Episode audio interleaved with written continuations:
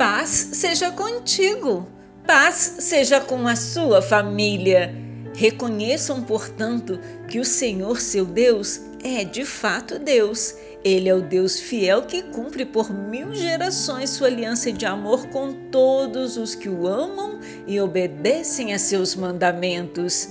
Deuteronômio, capítulo 7, versículo 9. Que Deus tremendo nós servimos!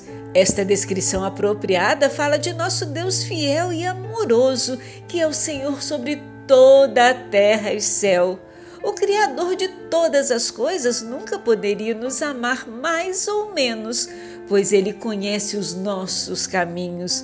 Sua graça não se estende apenas aos israelitas, mas a todos os que creem em cada geração. Este é o Deus que servimos, este é o Deus que adoramos. Aleluias!